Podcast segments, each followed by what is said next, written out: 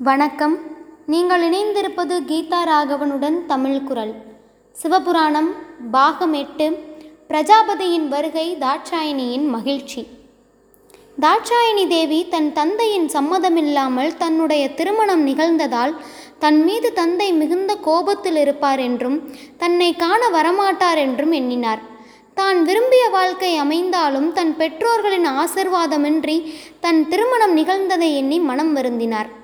தன் மனைவியான தாட்சாயினியின் மன வருத்தத்தை அறிந்த சிவபெருமான் தேவியின் மனம் மீண்டும் வருத்தப்படாதவாறு நடந்து கொண்டார். அமைதியாக இருந்த கைலாய மலையில் பாடல்கள் பாடிய வண்ணம் இருந்தன.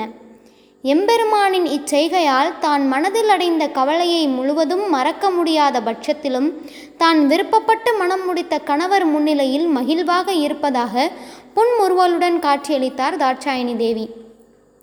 புன்முறுவலுடன் காட்சியளித்த தேவியை கண்ட எம்பெருமானான சிவபெருமான் தேவியே இனி நாம் சம்பந்தப்பட்ட முடிவுகள் எதுவாயினும் சரியோ தவறோ அதை நீரே முடிவு செய்வாயாக என கூறினார்.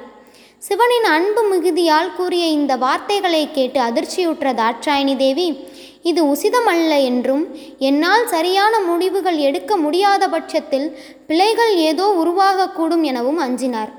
சிவபெருமானோ என்னில் பாதியான நீர் சரியான முடிவை மட்டுமே எடுக்கக்கூடும் என்றும் ஒருவேளை அதன் பொருட்டு ஏதேனும் விளைவுகள் உண்டாகுமானால் அதை நான் சரி செய்வேன் என்றும் கூறினார். ஆனால் இனிவரும் காலங்களில் என் பொருட்டு முடிவுகளை நீரே எடுக்க வேண்டும் என்று திடமாக கூறினார். சிவபெருமானின் வார்த்தைகளை மீறி எதுவும் கூற இயலாத நிலையில் என் பொருட்டு என் கணவரான நீங்கள் எவ்வித சங்கடங்களையும் அனுபவிக்க நேராமல் நான் காப்பேன் என்றும் எனினும் ஏதேனும் பிழைகள் உண்டாயின் அதற்கான முழு பொறுப்பும் என்னையே சாரும் என்றும் தாட்சாயணி தேவி வாக்குறுதி அளித்தார்.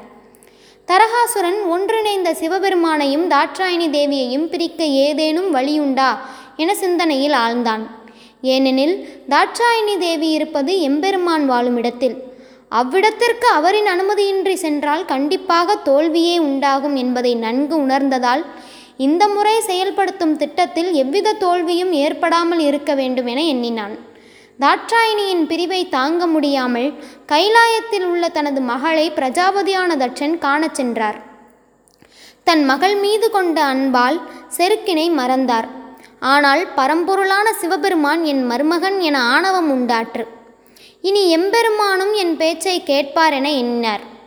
தன் தந்தை கைலாயமலைக்கு வரப்போகிறார் என்பதை அறிந்த தாட்சாயணி தேவி அடைந்த மகிழ்ச்சிக்கு அளவே இல்லை. தன் தந்தையின் வருகையை அறிந்து அவரின் விருப்பம் போல் கைலாயமலையில் தன் கணவனான எம்பெருமானின் ஆதரவால் சில மாற்றங்களை செய்தார். தந்தையின் வருகையால் மிகவும் மகிழ்ச்சியடைந்த தாட்சாயணி தேவி தந்தையின் காலில் விழுந்து பணிந்து ஆசிர்வாதம் பெற்றார். ஆனால் எம்பெருமானான சிவபெருமான் அவர் அமர்ந்த இருக்கையிலிருந்து எழாமல் இருக்கும் இடத்திலிருந்தே அவரின் வருகையை வரவேற்றார். இதனை கண்டு பிரஜாபதியான தட்சன் மிகுந்த சினம் கொண்டார். ஆனால் அதை வெளிக்காட்டாமல் அவரின் மனதிலே வைத்திருந்தார். நீண்ட நாட்கள் கழித்து தன் மகளை கண்டதால் அவள் செய்த தவறினை மறந்து ஏற்றுக்கொண்டார். பின் தன் மருமகனான எம்பெருமானிடம் தனக்கு ஒரு உபாயம் செய்ய வேண்டி பிரஜாபதியான தட்சன் சிவனிடம் நின்றார். என்ன வேண்டும் என்று சொல்லுங்கள் என எம்பெருமான் வினவினார். அதற்கு பிரஜாபதியான தட்சன் என் மகளின் பிரிவை என்னால் தாங்கிக் கொள்ள இயலவில்லை.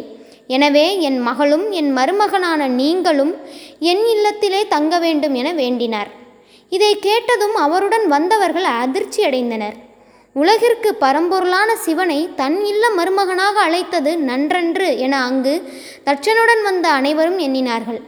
தன் தந்தை தன் மருமகனிடம் இவ்விடம் கேட்பதை பார்த்து தாட்சாயணி தேவி அதிர்ந்தார்.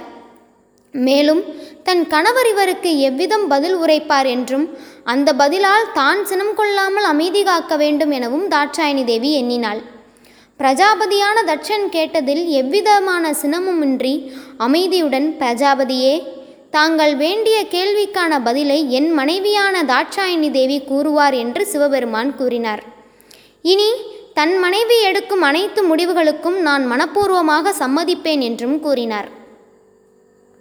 சிவபெருமானின் திருவிளையாடல்கள் தொடரும்.